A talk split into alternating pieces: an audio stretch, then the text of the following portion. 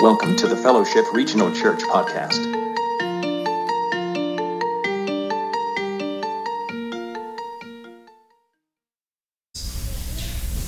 Story goes that Ernest Hemingway sat down at a bar with several other writers and he made the comment, I bet I can write a story in six words.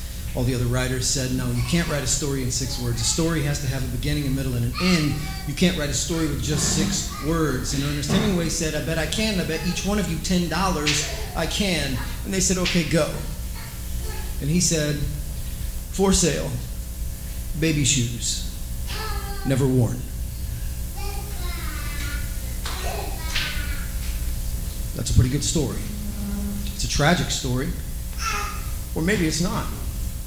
But what it does is it engages you.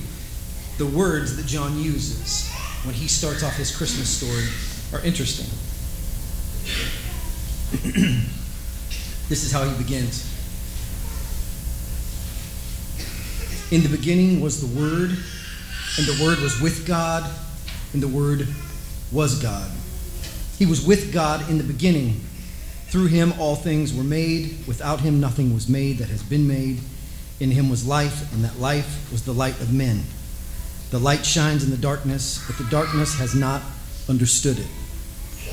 Much like the Gospel of Mark, we've got this void of Christmas story. He gives us nothing. All he does is say, In the beginning was the Word. Some people have got together and have said, John did not write a Christmas story because John wasn't there at the beginning. He didn't have access to the Christmas story. Maybe he didn't know what was going on. Maybe he didn't have any of the details. They say he was one of the younger, maybe the youngest of the disciples. Maybe it just all went by him. Maybe he didn't know anybody. And then you get to this really cool passage at the end of the book of John. John chapter 19. John chapter 19, verse 25. Jesus is on the cross. He is looking down from the cross, and there are people down below.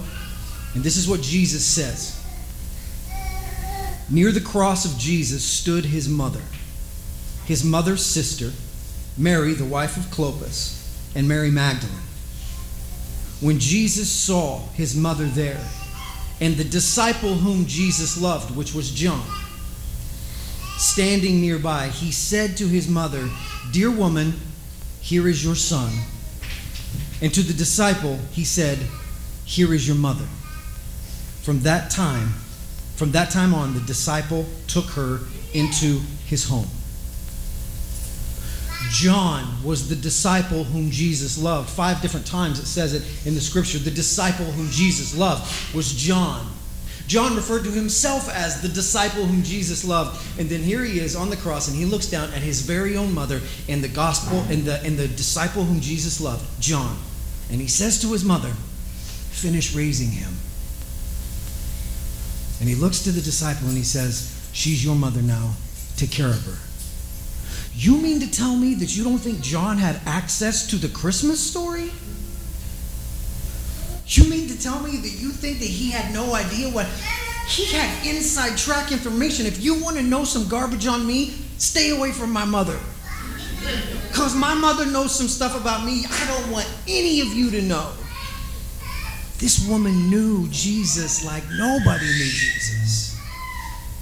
Pretty incredible then why doesn't John incorporate a Christmas story?